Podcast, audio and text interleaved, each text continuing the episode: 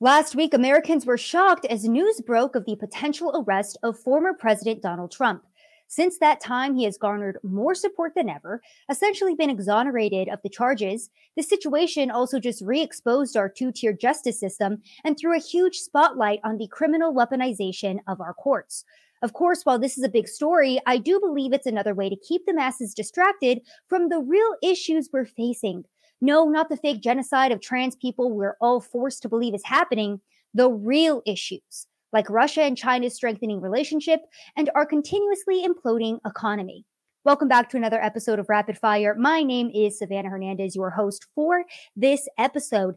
Now, I told you guys that because of my intense travel schedule, I'm going to be doing this show about once a week, which means we have a lot of news to get to. We're going to be covering everything from the new law they're trying to pass in Uganda that has captured the attention of the United States government, okay? We're going to be talking about, again, what is going on with our economy, what is going on with Russia and China, because, of course, our reliable media, instead of actually highlighting the fact that our two adversaries, very powerful Russia, a nuclear power, is strengthening their relationship, China and Russia are, instead of focusing in on that, what is our media focused in on?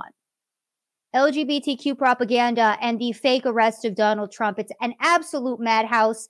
But as always, we are going to cover it all here. Now, before we jump into the show, please remember that it is powered, funded, supported by you guys. I really appreciate it every single time you leave a like, a share, a comment on the videos here on YouTube or Rumble. Another way to support the show is by heading over to my Subscribe Star, where you guys can see some of the behind the scenes work that I'm doing, and you also get access to direct messaging with me.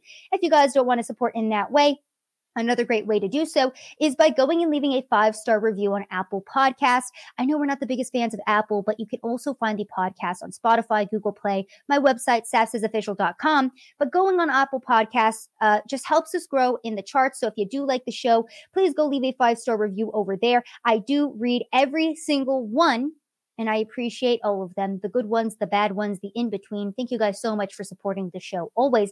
Now, let's jump straight into the bombshell news that broke last Friday as everybody was getting ready to enjoy their weekend. It was about Friday night at 6 p.m. This headline from Fox News dropped. Reports, Donald Trump may be arrested next week. The Manhattan DA's office has asked for a meeting with law enforcement ahead of a potential Trump indictment, Fox News first reported.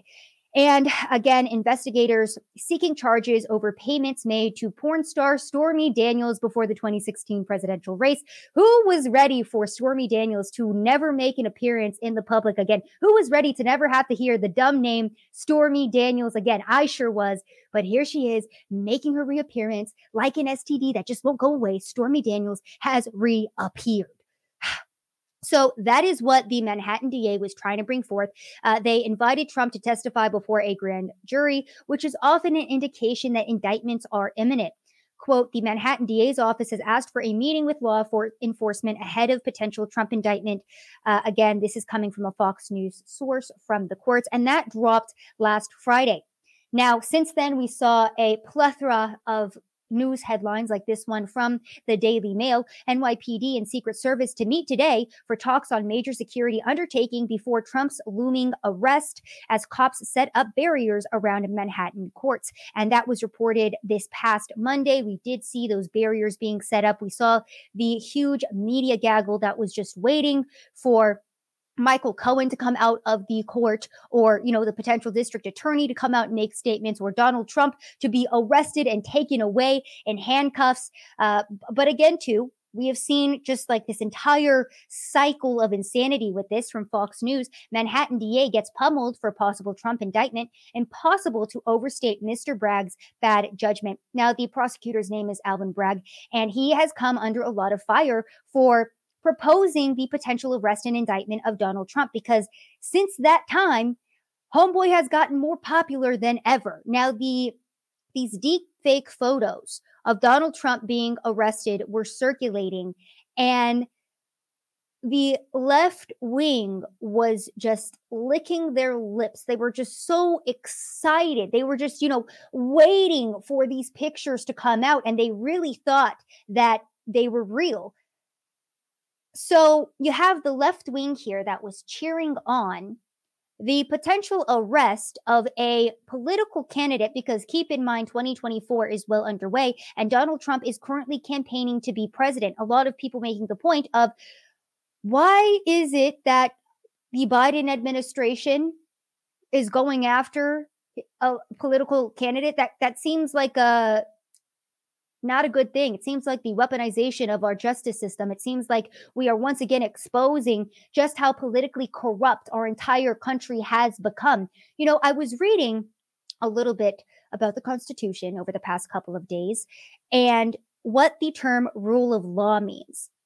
Now, rule of law means that nobody is above the law in the United States of America, not the American citizens, not the people in our government, not the president of the United States. And I was reading this and I was thinking, that's really funny that that's the definition of rule of law, and that this is the basis of our Constitution, right? That nobody is above the law, that we are a society and a country founded upon our laws and our Constitution. It's really interesting just to see how far we have devolved from 1776 to 2023. We have Joe Biden in office. GOP Oversight Committee has verifiable Chinese deposits to, I believe, 3 Biden family members. We have Hunter Biden, who was on the board of Burisma in Ukraine. A lot of, allegations going around that Hunter was essentially paid off by foreign governments for access to his father, Joe Biden, who is the current president of the United States. Just, like to put things in layman's terms for those of us who maybe have no idea how corrupt the administration in office currently is. So all of this arrest news breaks, and my immediate thought is, okay, this is just a distraction. A distraction from what, for example? Memes are a great way of telling the truth. There's actually somebody, I can't remember his name off of the top of my head, and I can't believe I don't have the story here in the show.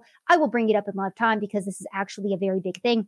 But this man, this Trump supporter, was making memes back in 2016, basically clowning Clinton supporters and saying, to vote the easiest way, text this number, blah, blah, blah. Nobody texted the number. It was a meme. It was a joke. He is now in court, and they're trying to put him away for life because he made a meme about Hillary Clinton and how dumb the left is. Sorry to go off on that segue there. That's just something else that's going on in the United States that we should be focused in on, that we are not focused in on because the media is too busy slobbering over Trump's potential arrest. That's not going to happen, by the way. It was supposed to happen today. It was supposed to happen yesterday, actually. Those were when the first reports were coming out because Donald Trump came forward and said, I'm going to be arrested next Tuesday. And then everyone was saying it's going to happen on Wednesday. Guess what? It is 10 p.m. on Wednesday, March 22nd, and Donald Trump has not been arrested. Now it's being pushed to next week. By the way, Donald Trump can give himself over to the courts. He can, make himself present so he doesn't have to go and actually be arrested. It doesn't have to be a whole thing.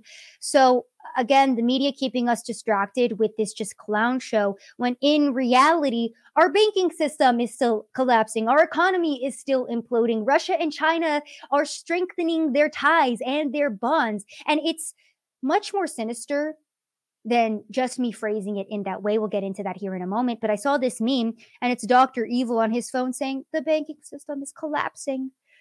And then, I can't remember her name right now, but basically like his assistant being like, arrest Donald Trump. So it's just absolutely hilarious to me because this is essentially our modern day government, right? We have an economy imploding. We have a dementia-ridden president that has no idea what's going on. He's an international laughingstock. We have an open border. We have real issues like rising crime in progressive cities nationwide, corrupt Soros-funded DAs that allow these criminals to run rampant on the street. But what are we all focused in on? We're all focused in on the arrest of Donald Trump that didn't need to be happening. By the way, I believe this was a previous misdemeanor charge that they were trying to bring up to a felony. And this happened back in 2016. So this isn't new, right? This isn't like, oh, Donald Trump committed a new fake crime that we're trying to put him in jail for. No, this is old stuff that they're digging up because New York district attorneys don't have anything better to do. It's not like people are getting pummeled to death on the streets of New York every single day. It's not like you have the city spending billions of dollars on illegal immigrants that are basically being paid by the taxpayers to stay in five-star hotels. We'll be getting into that a little bit later. No, the New York prosecutors want to focus in on Donald Trump because our justice system is an absolute clown show. Now, while the media was focused in on that, this is something that was happening earlier. I believe this was actually last week. What you guys are seeing here is the meeting of Putin, leader of Russia, and Xi Jinping, leader of China. A lot of people watched this video and said, this signals the end of the Western world as we know it. This signals the end of the United States as a superpower. You have these two leaders meeting up, and what is the United States focused in on? LGBTQ propaganda. Destroying our country internally.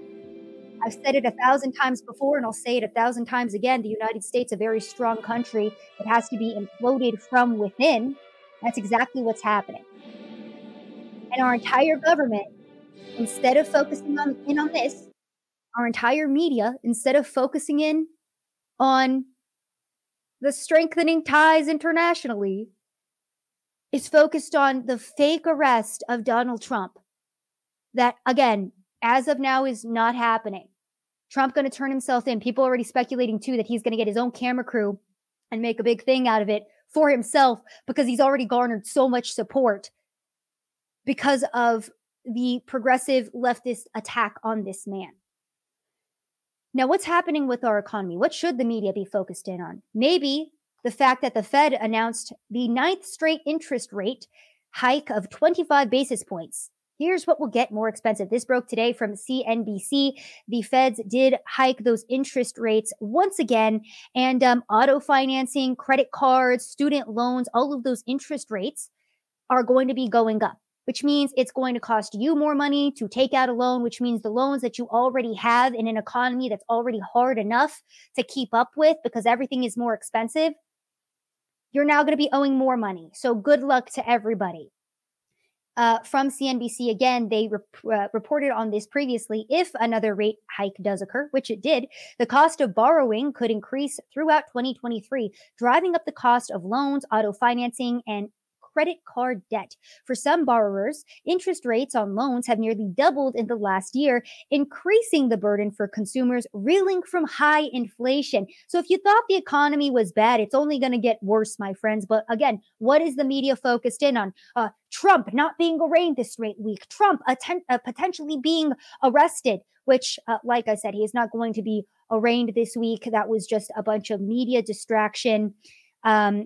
Secret Service potentially making plans for his surrender and appearance in New York court next week. So we will keep you updated on that. Trump realizing this is an absolute clown show, going on Truth Social and posting this Fox News headline that reads, sources say there's a real chance the DA may choose not to charge Trump as rumors swirl. And to be quite honest with you, I doubt he's going to charge Trump because guess what? The indictment, the charges that they were trying to bring forth have already basically been destroyed. This came out today. Breaking new bombshell document destroys Manhattan DA's case against Trump. 2018 letter from Michael Cohen's lawyer to the FEC declares Cohen used his own personal fund to pay Stormy Daniels.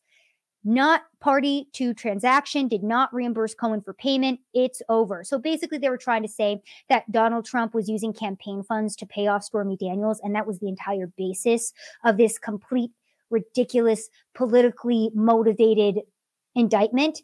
And there you go. It's already been debunked. So do you think that the DA, especially after seeing things like this, again from Fox News, Trump raises $1.5 million for his presidential campaign since warning of arrest in looming New York City indictment. This happened last Friday. It's Wednesday. It's been Friday, Saturday, Sunday, Monday, Tuesday, Wednesday, 6 days.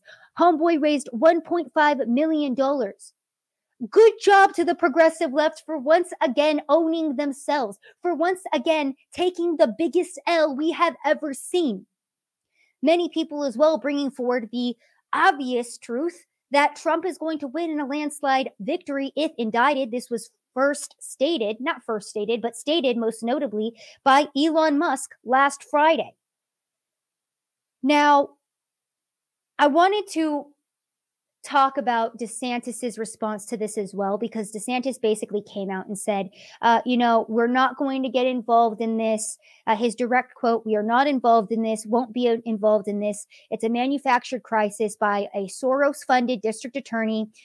He says he's spent his time on issues that actually matter to people, and he's fighting for Floridians. Now, when I first saw his response to this, my immediate reaction was, okay, so DeSantis saying he's not getting involved means he's not going to extradite Donald Trump to New York. A lot of people were saying that Ron DeSantis did have the power to stop this corrupt district attorney from going and getting Donald Trump and forcing him to go to New York for this clown show trial, right?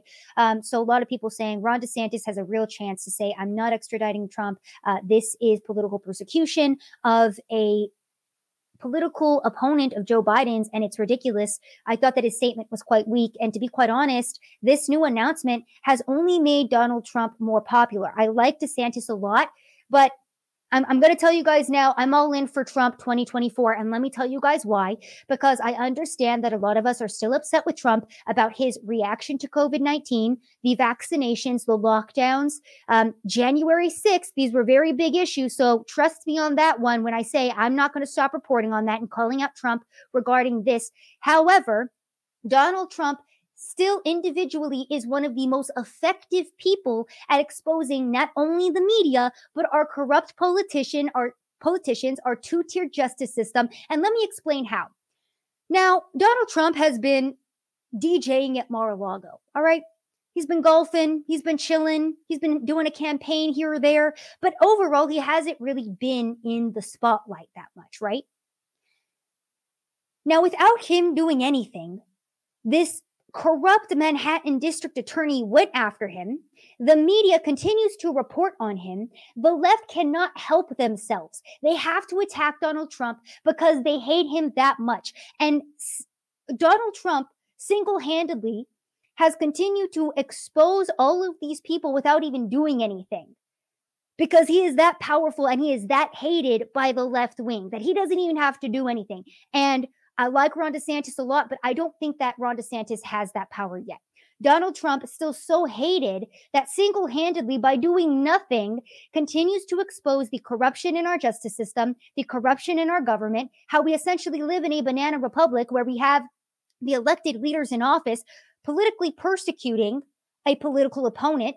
I thought this was the United States of America. And then you have the entire media cheering it on and focused in on that, instead of what's really happening internationally. So to be quite honest with you, that's power, all right? That is a lot of power that Donald Trump has to expose all of these people just by existing, and I don't think that Ron DeSantis is there yet. Also, like I have said previously, I think that Ron DeSantis is an extremely powerful governor, and I do put more power in governors and in the individual states than I do for the president. Remember back in 2020, was Donald Trump able to go and stop the 100 nights of rioting in Portland, Oregon? No. Why is that? Because the people of Portland, the government of Portland were like, "Oh, this is fine. We're going to go ahead and, keep letting this happen." Look at what Ron DeSantis is doing in Florida right now. He is pushing back against the indoctrination of Florida children. He is saying, hey, if you have drag queen story time and you bring your child to this, the venue that hosted this is going to be losing their liquor license. He has been cracking down on illegal immigration in that state. He has done a very good job for Florida. And I think that that is a very powerful thing. So it's not that I'm anti-DeSantis, but I think that Donald Trump still has a lot of energy and a lot of backing and the ability to single-handedly, without even trying, expose all of the corruption in our government. He is still that hated, and I think that needs to be utilized because it's such a powerful thing. Homeboy's not even doing anything. Former president's just in Mar-a-Lago, drinking a damn Sprite, eating a McDonald's Big Mac. Boom, gets indicted. But what? And then the American people are just sitting back like, is this really happening? Ron DeSantis in Florida doing an incredible job as governor over there, fortifying that state. I think it's too early for him to run. That's my genuine thought on the matter. Now, let me criticize Trump really quickly, and then we'll get into the real news. Like I said, Donald Trump did call for people to protest last week when the news of his indictment broke. He says, it's time. We are a nation in steep decline being led into World War III by a crooked politician who doesn't even know he's alive, but who is surrounded by evil and sinister people. He basically called for his supporters to protest. And a lot of people caught this out and were like, are you out of your mind? Do you remember what happened the last time he protested for you, Donald Trump? Jacob Chansley, the Q shaman, who did nothing wrong on January 6th, called for peace, is rotting in jail right now. There are so many January 6th defendants who were targeted by our government and put in jail. And then Donald Trump has the audacity to call for them to go protest for him after, by the way, not exonerating them. He was still in office. He could have said, hey, all of the nonviolent January 6th defendants, you are being pardoned. And he didn't do that. So there's my criticism for Trump on that matter. And like I said, I do think that he is still the strongest candidate for 2024. However, he has a lot to work on, and I will continue to call out all of the discrepancies that I am seeing come out of his campaign. Another thing that I wanted to talk about as well was his increasing attacks on Ron DeSantis. It's making him look quite weak, if I'm honest. He continues to go after DeSantis, calling him Ron DeSanctimonious, pulling up old ridiculous things about DeSantis partying with underage girls. It's a bunch of nonsense. And to be quite honest, it makes him look weak. It makes him look threatened. And the reason why Donald Trump is so powerful is because he was viewed as a strong leader who didn't give a damn and who was not threatened by anybody. But Ron DeSantis is a threat to him.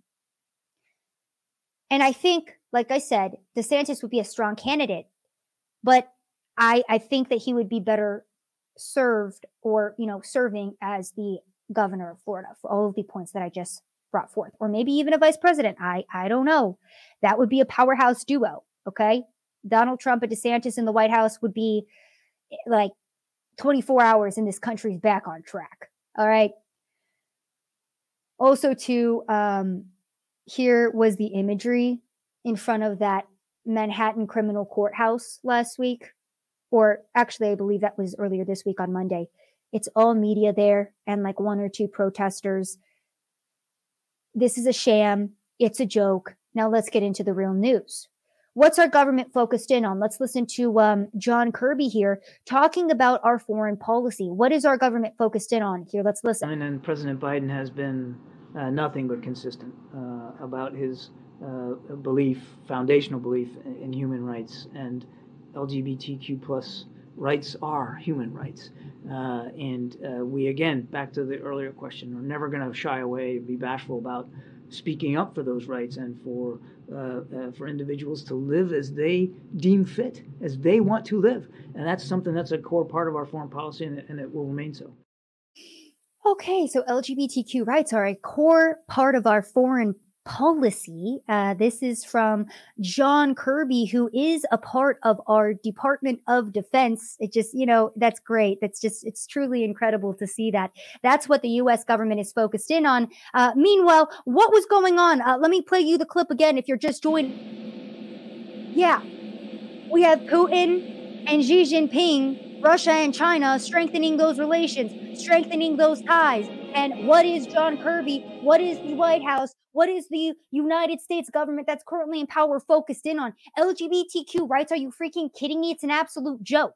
Now, Peter Doocy did bring forth the strengthening relationships between Russia and China and asked the legitimate question, Why did Joe Biden let this happen? This was John Kirby's response. It seems like this, these two superpowers are teaming up now against the U.S.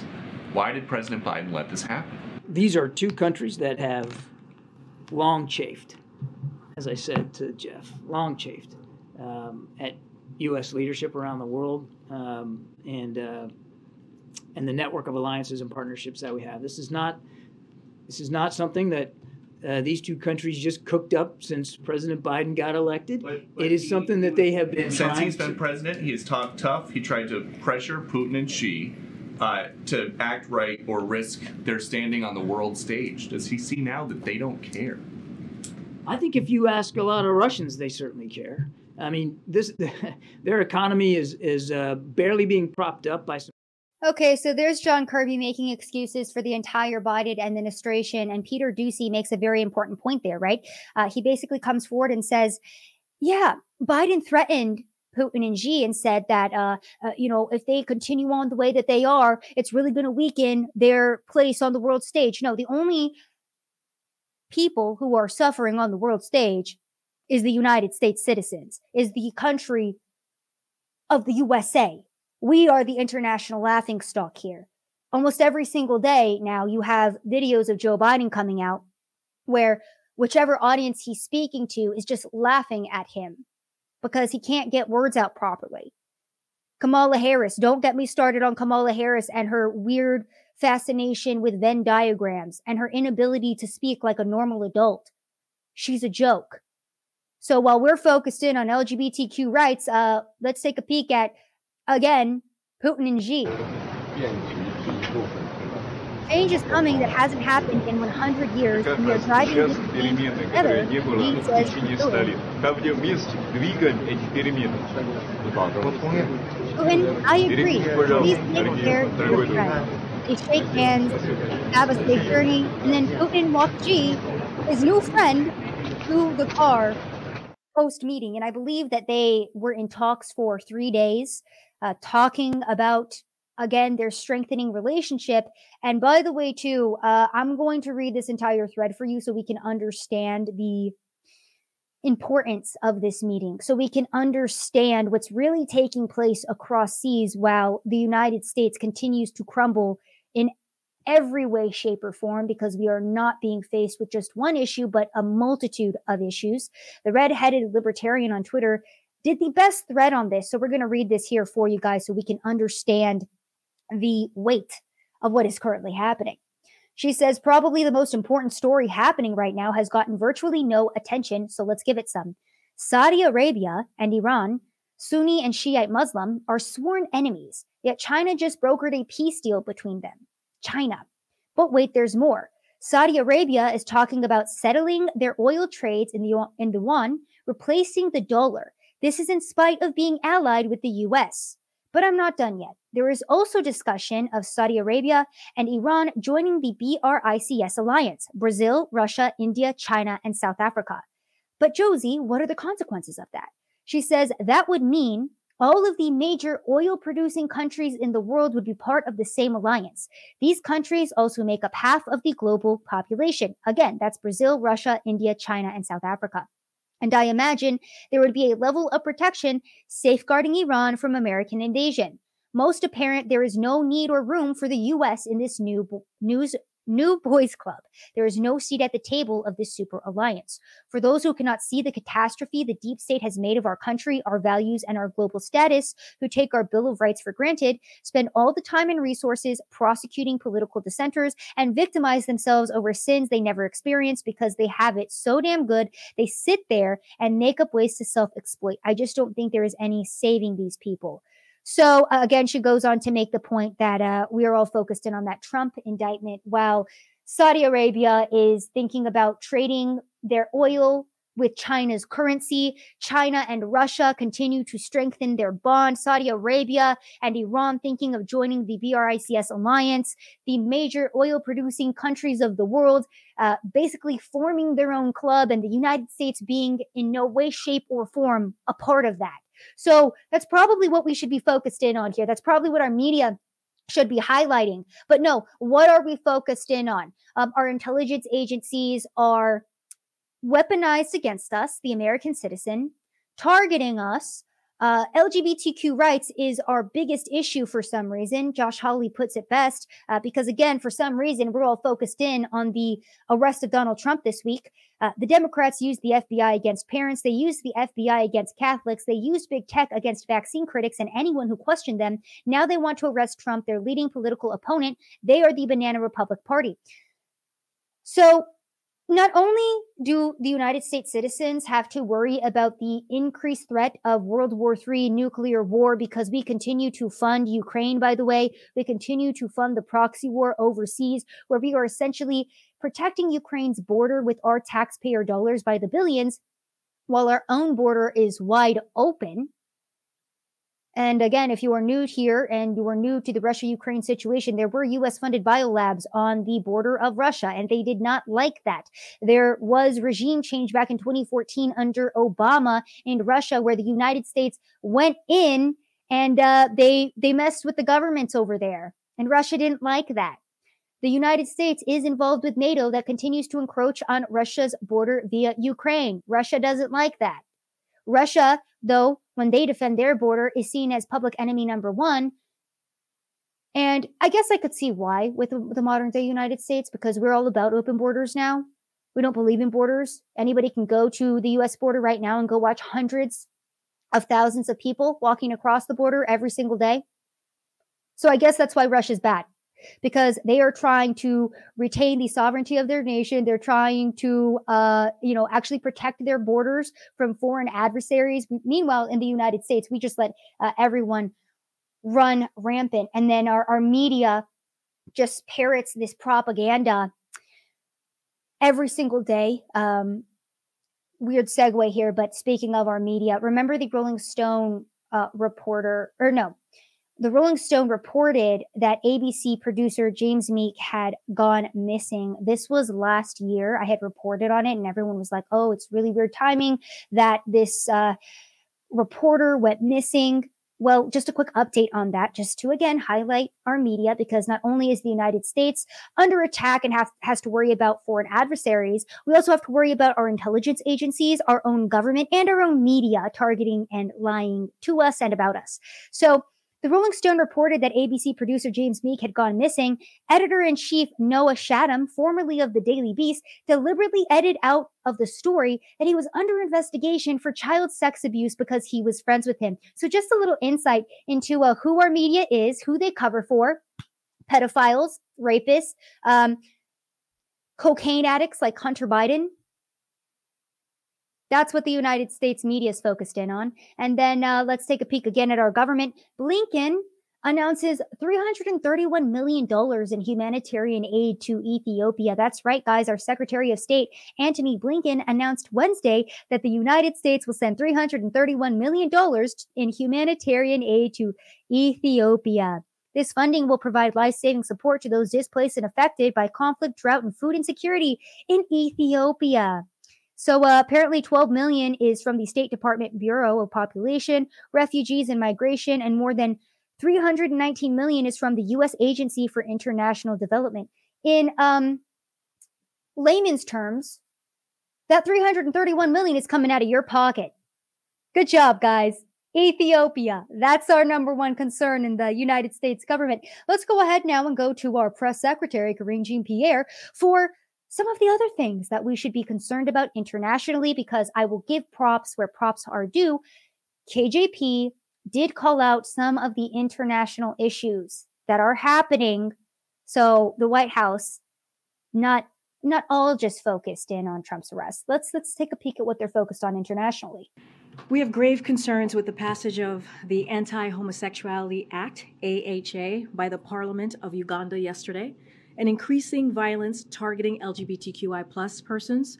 If the AHA is signed into law and enacted, it would impinge upon universal human rights, jeopardize progress in the fight against HIV/AIDS, deter tourism and invest in Uganda, and damage Uganda's international reputation. The bill is one of the most extreme anti-LGBTQI plus laws. Enough. Not Uganda's international reputation being degraded. oh gosh, that's so horrible. Yes, my friends. As Karine Jean-Pierre focused in on Russia and China's strengthening relationship, on our imploding economy, our open borders, crime rates rising, the Chinese spying on us via TikTok. No. She's focused on the anti-gay bill out of Uganda. And I want to make this point, too, because she said that if the U.S. sanctions or, you know, puts economic sanctions on Uganda, it's really going to impact the population over there and the fight against AIDS. But if you actually read the bill, in the version approved by lawmakers, the offense of aggravated homosexuality now carries the death penalty. Aggravated homosexuality applies in cases of sex relations involving those infected with HIV, as well as minors and other categories of vulnerable people. According to the bill, a suspect convicted of attempted aggravated homosexuality can be jailed for 14 years, and the offense of attempted homosexuality is punishable by up to 10 years. The offense of homosexuality, punishable by life imprisonment, the same punishment prescribed in a colonial-era penal code criminalizing sex acts against the order of nature. Now, that's really interesting because Karine Jean-Pierre said that if Uganda goes through with this law, then the U.S. won't be able to help them fight AIDS. But if I'm being honest here, I think that the best way to fight against AIDS is by making homosexuality legal. I don't know. It just seems kind of like the bill would help with AIDS more than the U.S.'s involvement and their push for more homosexuality on that country would. I don't know. Now, again, I don't think that people should be jailed for being homosexuals. But to all of the LGBTQ activists in the United States who scream and cry about how oppressed you are, go to Uganda and then tell me you're oppressed here in the U.S. Yeah, that's what I thought. Shut your mouths. Let's also take a peek at what's going on. The U.S. government focused in on North Korea's Kim Jong-un calling for a nuclear attack. Preparedness on the U.S. for South Korea? Oh, yeah, no. Did you guys hear about that one today? No? It was just the arrest of Donald Trump? Interesting. Interesting what our media prioritizes. Interesting what our government prioritizes. Gay people in Uganda being put in jail. Not North Korea calling for nuclear attack preparedness against the United States. North Korean leader Kim Jong-un has called on his country to be ready to launch a nuclear attack to deter war as he accused the U.S. and South Korea of carrying out military drills with American nuclear assets, according to state media. Now, I just think that this is an interesting headline. I'm not trying to, you know, fearmonger around nuclear war with North Korea, but they are a nuclear power. And based on the new boys club that we just reported on that is being created, you think North Korea, maybe, you know, which already has ties to China would be a part of that? North Korea that has nuclear capabilities?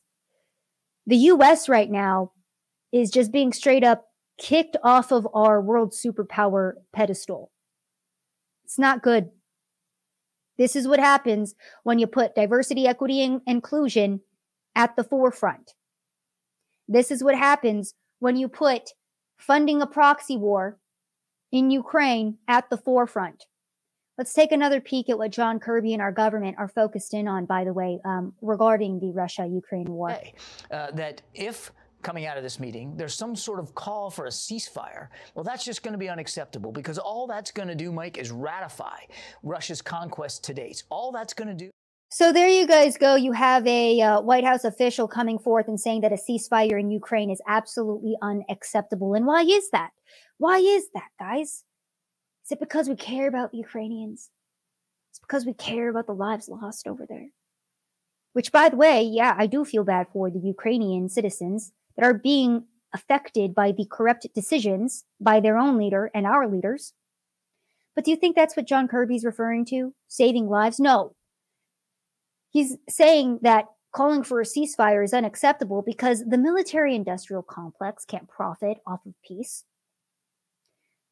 The government, which has stock in a lot of these companies, can't profit if they're not selling arms to foreign countries. If they're not laundering our money via Ukraine, it's not very lucrative for them, guys. Sure, it's your sons and daughters that are going to go and die. But, you know, if that means that our corrupt officials get an extra million or billion in their bank accounts, it's all okay. So John Kirby saying that a ceasefire is absolutely unacceptable. He's focused in on Russia and Ukraine. And what happened here in the United States today?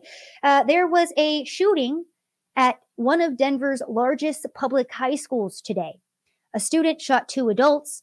By the way, per Greg Price, in June of 2020, during the George Floyd riots, the school board voted to remove resource officers from all schools in the name of equity. A lot of people that are anti-gun like to bring up the argument of, oh, if you're really pro-life, then you have to be pro-gun because so many guns have killed children. It's like, yeah, no, how do you stop a bad guy with a gun? A good guy with a gun. We've seen that time and time again. What's to stop a mass shooter from going to a gun-free zone and killing people, knowing that he can't be deterred, knowing that no one's going to be able to fight back and shoot back?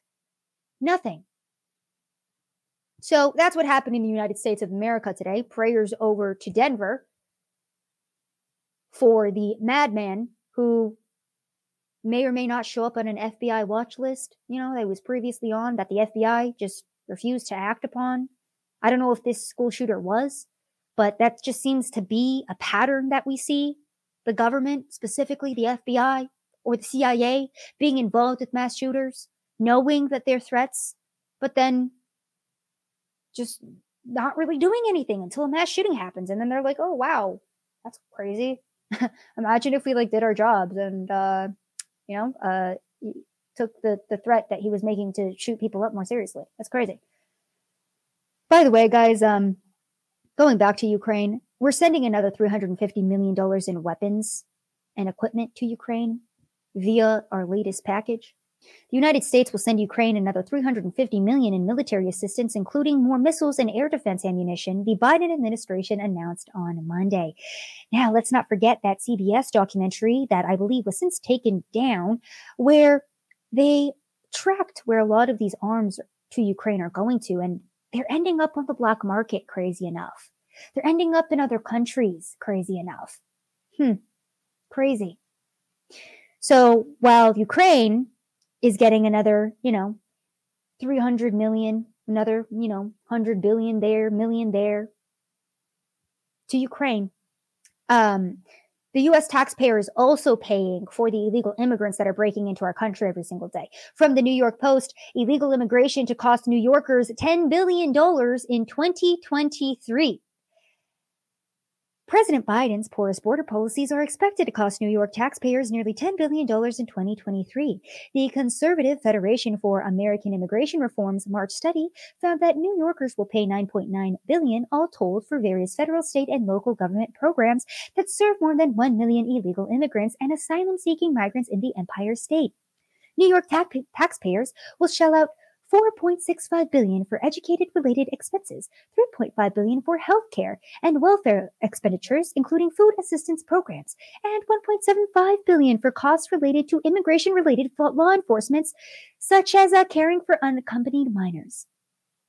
It also estimates that the border crisis is costing U.S. taxpayers more than $150 billion annually, a 30% jump since their study in 2017.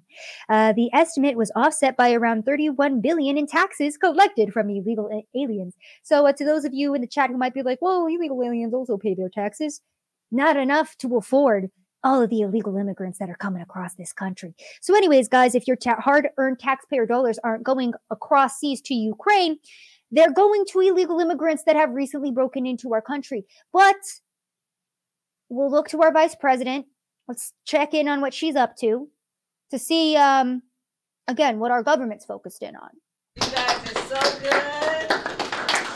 You guys are so good. You played hard. You played to the very last second. This is Kamala at March Madness. All us bison so proud. Talking to these grown athletes. You are smart. You are children. Disciplined. You put everything you had into the game. Great job, Kamala. That's what it's about, right? Until the last minute. You guys did that. You didn't.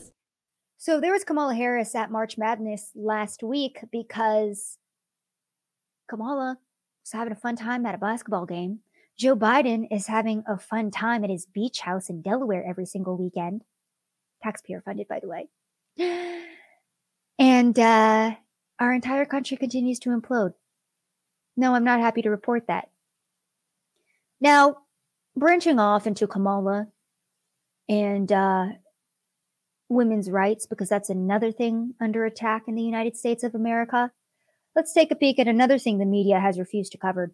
From the Post-Millennial, trans-identified biological male wins women's cycling event in New York, towers over second, third place competitors on the podium. At the Randall's Island Circuit number 3, transgender athlete Tiffany Thomas was seen at the top of the podium, while two women followed in second and third place. Now, you think that Kamala Harris, of all people, right, a fellow female, would be standing up for women's rights. At least do something, Kamala. We know that you're completely inept at the border policy. We know that they don't, the Biden administration, whoever is in charge, is not sending you overseas because you're a laughingstock and you don't have enough brain cells to understand international policy, but at least here at home, maybe protect your fellow women. No, what is Kamala Harris again focused in on? Oh, sending Dylan Mulvaney a letter congratulating him on being a woman. Dear Dylan, I send you my warmest greetings as you celebrate your, wait, I have to do it in a Kamala voice, 365 days of living authentically. Oh, I can't even do a Kamala voice. I can't do the crackle properly, and I can't do her horrific laugh. I'll practice it. She basically talks about how courageous Dylan is for sharing his story of being a woman and all the incredible progress that they've made as the LGBTQI plus community is struggling for true equity and equality against hate and discrimination in the United States, you guys. You know, Uganda really just passed a law saying if you are gay, you go to jail and you could potentially die. But it really is the gay people in the United States of America that are oppressed. And it really is our female vice president that instead of fighting for women's rights, because there are women across this entire nation that are being raped by men in women's prison, that are getting their scholarships and their sports overtaken by men, that are getting their right to privacy, security, and safety impeded upon by biological men. You think that at the very least Kamala Harris could get that right, but no, she really is that horrific of a person, of a politician. Well, I guess she's an A+ politician because we all know politicians, the job description actually reads, try to destroy the United States as fast as possible. Also profit off of the American taxpayer while not listening to them or speaking for them in any way, shape, or form. You own them. That's what the average politician thinks their job description is. But again, remember that it is the United States citizens that are in charge and our government should fear us. But the government is focused in on changing your kid's gender. Rachel Levine, who is our, health secretary, says that changing kids' genders will soon be fully embraced. Wheels will turn on this. Levine also said gender-affirming care for minors had the highest support of the Biden administration. So that is what this administration is focused in on, genital mutilation for your kids. Meanwhile, let's take a peek back at New York since they've been in the news so much.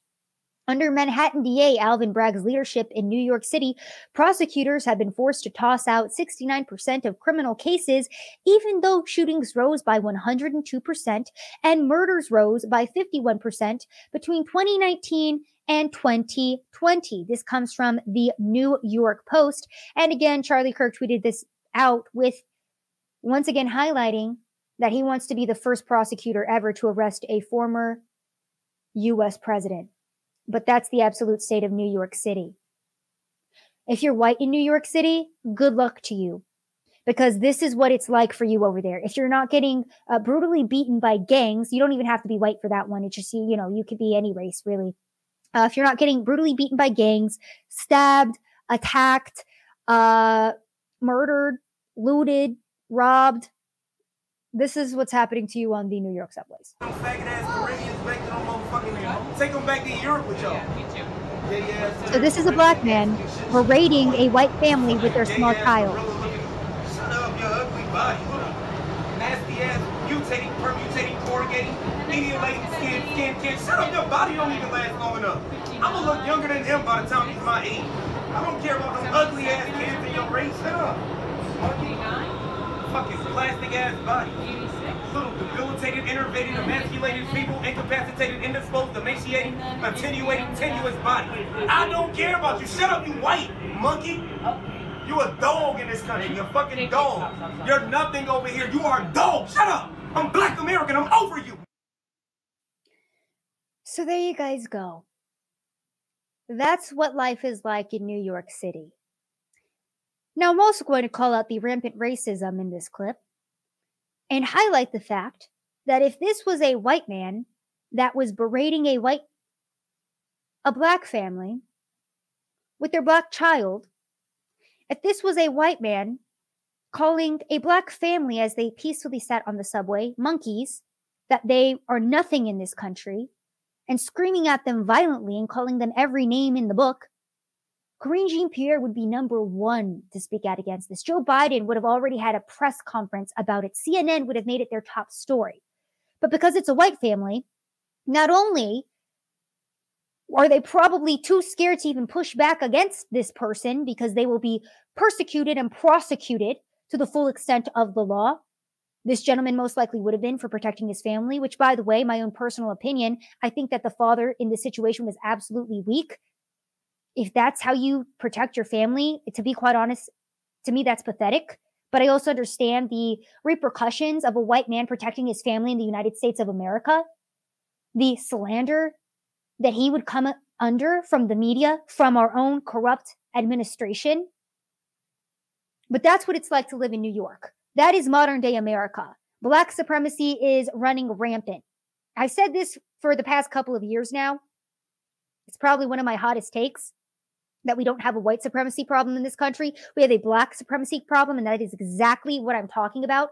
What I am talking about is minority populations getting a free pass to commit crimes across this entire nation, is us dumbing down the education system in the name of diversity, equity, and inclusion, instead of challenging our American students and teaching them to have perseverance and a work ethic. We are dumbing down everything in society for minority populations, and then they're allowed to go run rampant in the streets and attack white people, call them monkeys, call them subhuman, with zero repercussion. It's disgusting.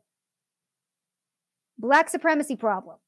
If you think that I'm racist for saying that, please let me know down in the comments why you think so. I would love to know. I'd love to have this debate, because everything that I've seen, and again, I'm not saying that all of Black America is bad. There are many incredible Black Americans, but specifically with minority communities, we have issue with them. You know, Hispanic people with gangs, Black communities with the crime rates. We could sit here all day and go through all the statistics of minority communities, and we have an issue. We need to call it out because it's a problem, and it is just festering and getting worse and worse in this country because we're not allowed to call it out, because you are not allowed to, but because we have corrupt district attorneys that, instead of prosecuting criminals in New York City, are going after Donald Trump for some fake trumped up charge from 2016.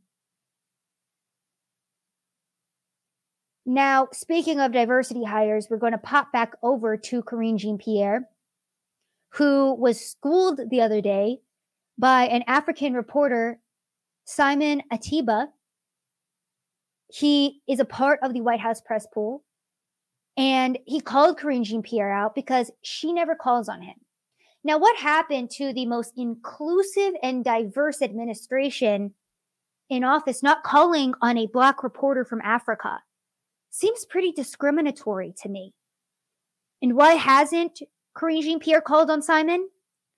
Because he pushes back against all of the fake narratives that the Biden administration tries to push. And he finally got tired the other day of Karine Jean-Pierre, and I quote, he said, making a mockery of the First Amendment, and he called her out. Watch this incredible clip. Yeah, right. You're right. You're here for me. Refer me. No. That's not. We're not doing this. We're not doing this. We're not doing this. We're not doing this. We're not doing this. discriminating against me and discriminating against some people in the briefing room. And I'm saying that this is the U.S., this is not China, this is not Russia. This is not Russia. Okay. What you are doing, you are making a mockery of the First Amendment. It's been 7 months. You've not called on me. You've not my messages. I'm saying that that's not right. That's not right. On time's welcome, guys. Welcome. Welcome to the press briefing room. Okay. This is not right. Sir, let it go.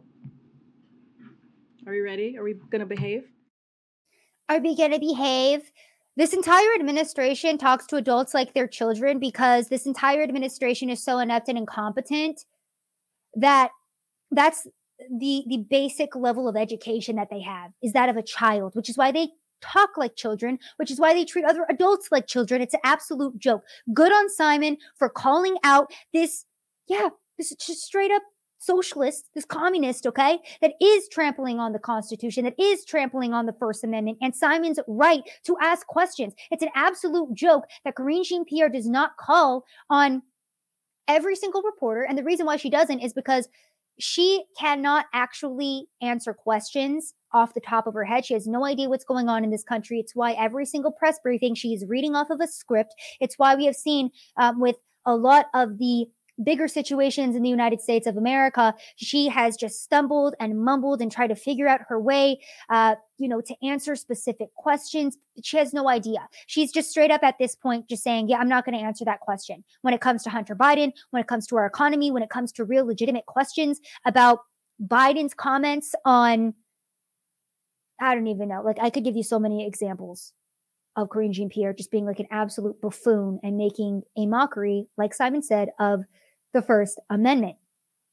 Now, because Simon had the audacity to push back against the White House, against the press secretary, this is what she had to say after. Oh, and also, too, I love that the other reporters are screaming, decorum, decorum, please, please.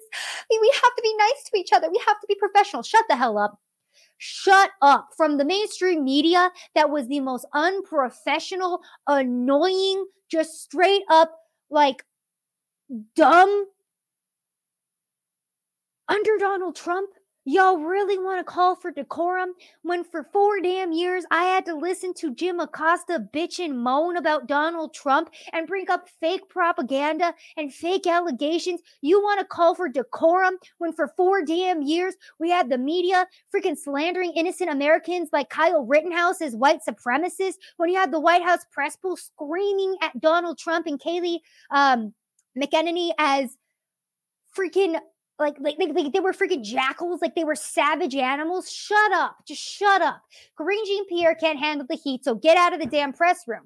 This was her response after Simon had the audacity to push back against Her Royal Highness Karine Jean-Pierre, our number 1 diversity hire. Actually, number 2 behind Kamala Harris. My bad, guys. Always respect that. But what I will not, appreciate is disrespecting your colleagues and disrespecting guests who were here to talk about an incredibly important issue, which is mental health. And what has just occurred this last 10, 15 minutes is unacceptable. It is unacceptable. So we're either going to continue the briefing or we can just end the briefing right here.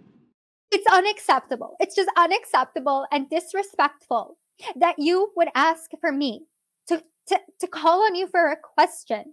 I can't believe that as the press secretary, you're screaming at me because I'm not doing my job and I only call on the pre-approved reporters that I know how to respond to. Simon, you can't just scream questions at me because I wasn't briefed on the question you were going to ask, so I don't know how to respond to it, okay? It's just disrespectful. That's Karine Jean-Pierre. She's a freaking joke, bro. And then Simon put out on his Twitter that later that day, the White House basically put out, what was this? This is from the White House Correspondents Association that says, dear colleagues, please have decorum. Decorum, decorum, decorum, decorum, decorum. Be nice to each other. We can't have acting. We can't have actions like that. We can't have people screaming in the press pool. And then, oh my gosh, this is the biggest joke of them all. We had a White House correspondent for the AP, Zeke Miller, apologizing to Karine Jean-Pierre because Simon Ateba had the audacity to ask her a question and call her out for, again, her refusal to call on people who have real questions. And just listen to what he has to say. It's such a damn joke. First, a quick moment of personal privilege here. I just want to express our apologies to the press corps, to the folks watching at home for the display we saw earlier. Our responsibility is to them. We're here to ask questions on their behalf, to hold their government accountable, because they can't all be here. This isn't about us. This man in a face mask had the audacity to say that we are here on behalf of the American people who can't be here, and this isn't about us. We are here to ask the questions and hold the government accountable. Really, Zeke? Really? So you're there to hold the government accountable? So where's the accountability?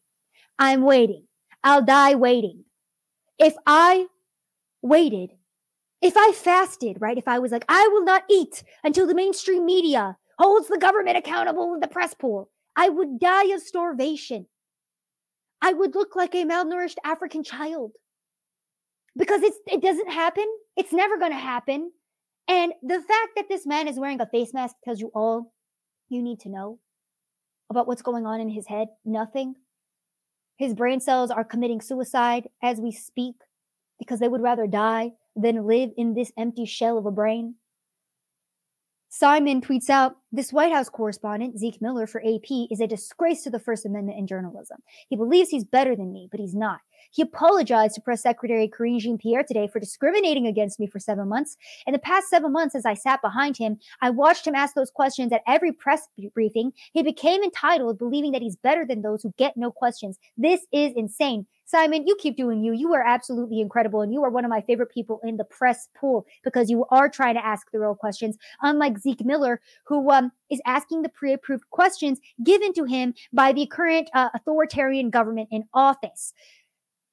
The Babylon Bee came out with a really great headline that I'm going to calm myself down with, because thinking about all of the government corruption that is currently happening and what our media is focused in on, the Donald Trump arrest versus what they should be focused in on, international relations and all the other issues that I just laid forward. It's just it's a joke to me, and it makes me upset. So here is the Babylon Bee with some comedic relief for us. Their latest headline reads, instead of traditional warfare, Chinese military will now be trained to shout wrong pronouns at American troops. And that is just so fitting. You know, it's a joke, but is it really a joke? Is it? To be quite honest with you, that's probably all it would take from China or Russia to bring down the entire United States. Remember that Russia was putting out anti-American ads that centered around a child asking Santa, please, I don't want my parents to make me gay. And then Santa came and gave him a 2-parent household with a mom and a dad and gave them toys that were for a boy.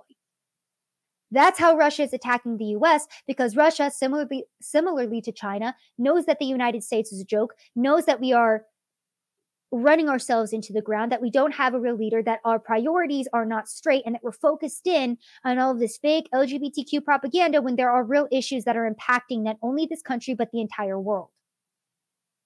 So there you guys go.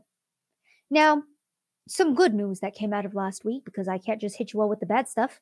Dr. Fauci got deliciously, amazingly, incredibly owned and destroyed by Americans as he and Muriel Bowser, the mayor of DC, tracked down the unvaccinated. Now, I watched this video, and my first initial response was, one, why are they tracking down the unvaccinated? Who the hell does Dr. Fauci think he is? Like, this man needs to be stopped.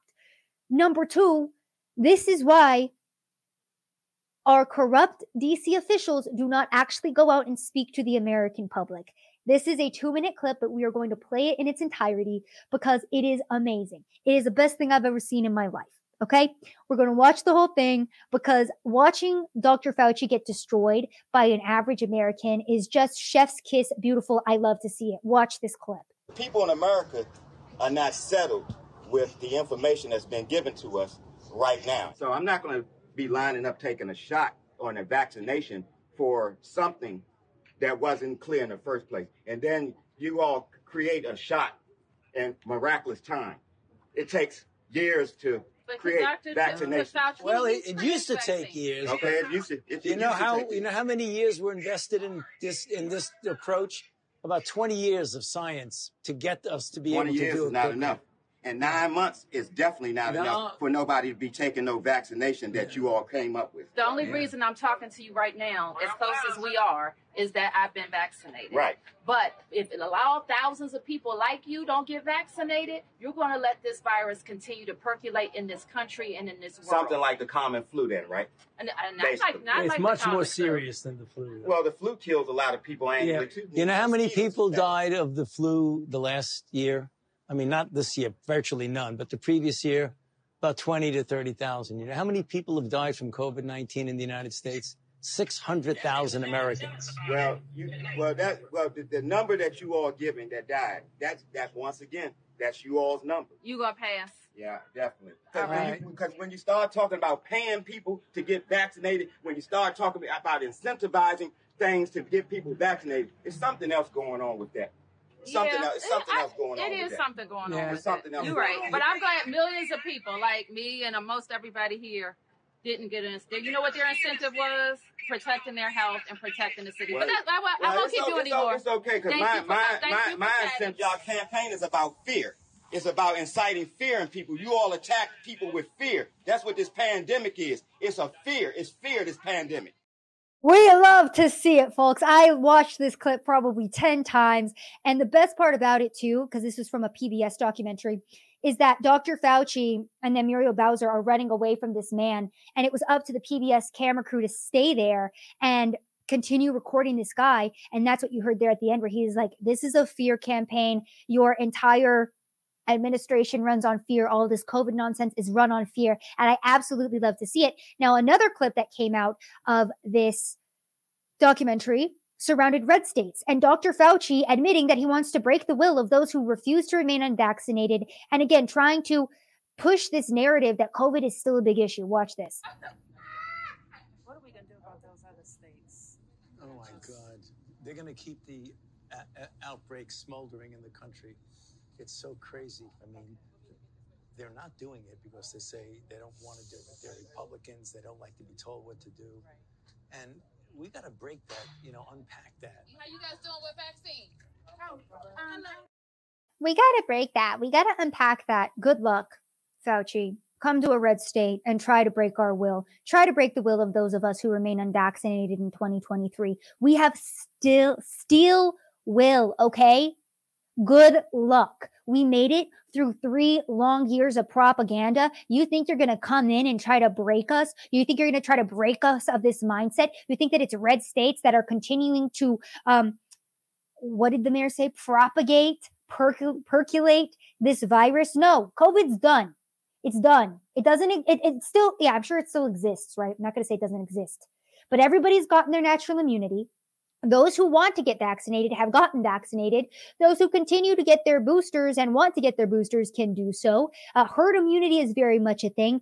COVID's done. It's over with. Enough. Go away, Dr. Fauci. We're done. And the reason why the red states, are pushing back against the vaccine is because of clips like this one. She joins us live in the studio. Alyssa, this really is the calm before the storm. Not again. No. Here is a news anchor collapsing. We're going to go ahead and go to break right now. Going cross-eyed and completely collapsing live on air. Now, I'm not sure if this woman was vaccinated or not, but you know what? I bet you if I looked this up, it would be like, yeah, she was vaccinated. And you know why I know that? Because a lot of these local news stations were forcing their employees to get vaccinated.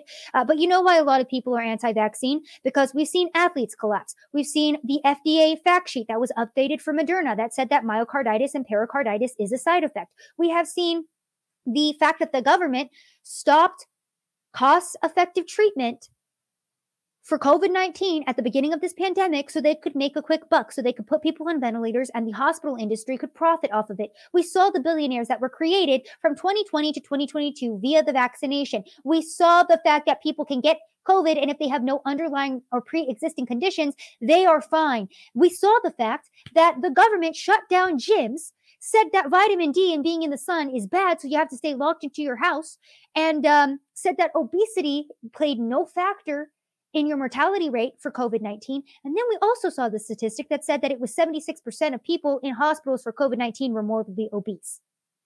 So we don't trust you, Fauci. We don't trust your fake vaccine. We don't trust your fake science. Get out of here. You think the media focused in on that this week? No. You think the media is going to highlight Dr. Fauci as he continues to be exposed every single day? Because the dam is not breaking. It's broken. All of the truth is coming out. Dr. Fauci is admitting he's wrong. He is being brought forth to a lot of these GOP oversight committees and is being forced to admit that the NIH did fund gain-of-function research, that Dr. Fauci was involved in, kind of diverting the attention away from the fact that he knew that COVID was leaked out of the Wuhan lab. Reported on that 2 podcasts ago, if you missed it. The media is not focused in on any of that. The media is not focused in on one of the biggest criminals in modern U.S. history, Fauci, being exposed every day.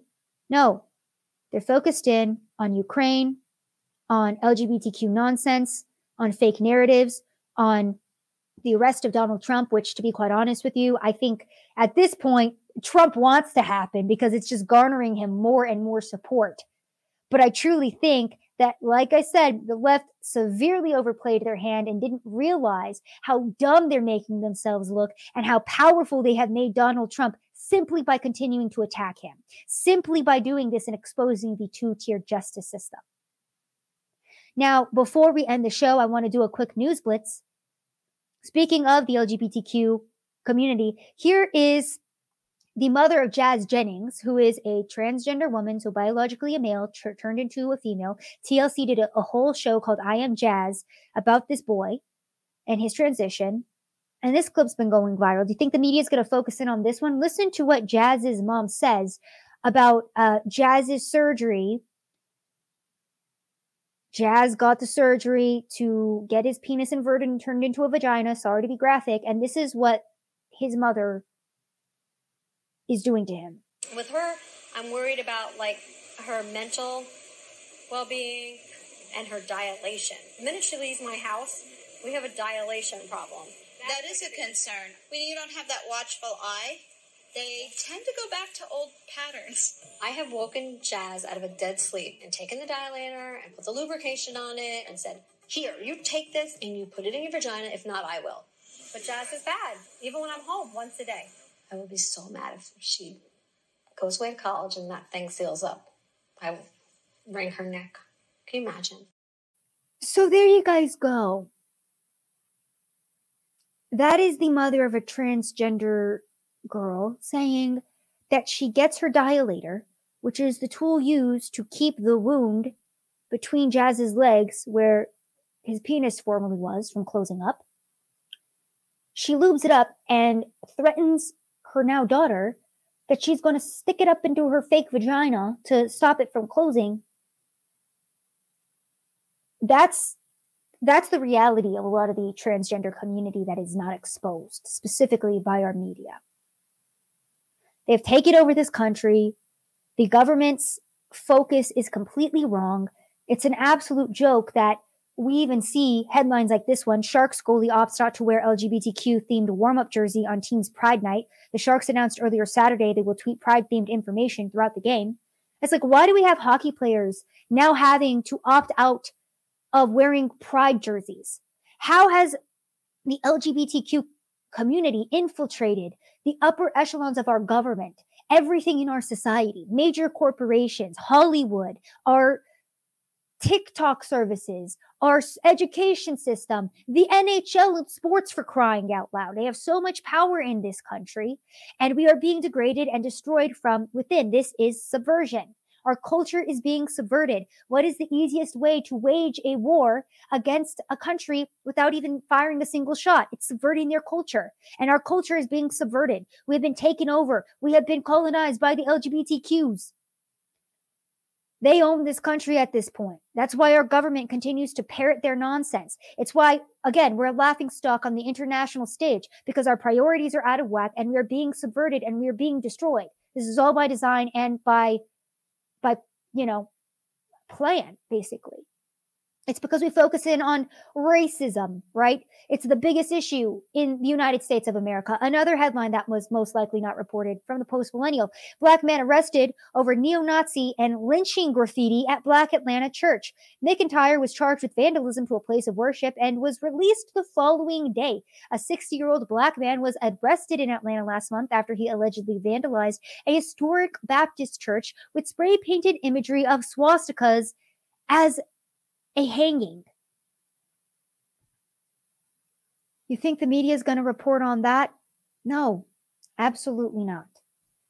And by the way, guys, we are seeing a huge spike of Chinese nationals coming across our border. There's been a 900% spike because our border is still very much a big issue. And who's one of our biggest adversaries that we talked about in this show today? China. Think that this would be an opportune moment for China to maybe send in some sleeper souls, some spies. Borders wide open. Yeah, send some people from the Chinese government. Go check in on the United States, see how they're doing. Go infiltrate. Go sleep with their congressmen like Eric Swalwell. Go infiltrate their cabinets. Go work for their senators, their governors. Go on in. Borders wide open. The United States will actually pay you to break into the country. So secure, so safe. So glad that our government is focused in on the correct things. Anyways, guys, just a little recap of what we should be focused in on this week. Not the propaganda, not the fake arrest of Donald Trump, but the weaponization of our government. Us losing our place on the international stage as a superpower. The attack and indoctrination of your children. Our open borders crisis. Our rising inflation rates. The Federal Reserve, who is slowly and, secretly just continuing to raise those interest rates. Basically, the entirety of this show is reporting on everything the mainstream media refuses to cover. So I thoroughly hope that you have learned something new today and that you've enjoyed this show. Please remember that if you would like to support, you can go to my Subscribestar, link is down below, or go leave that 5-star review on Apple Podcasts. If you think I'm crazy, let me know. If you think I'm great, let me know. I read every single review. And truly, guys, thank you so much for tuning into another episode. I wouldn't do this show if it wasn't for you guys. It really is supported and driven by you. I get tired sometimes and I'm like, it doesn't really matter if I do the show tonight. But you guys make me feel like it matters, and that means the world to me. So thank you so much for tuning into another episode of Rapid Fire. My name is Savannah Hernandez, and I'll see you guys next time.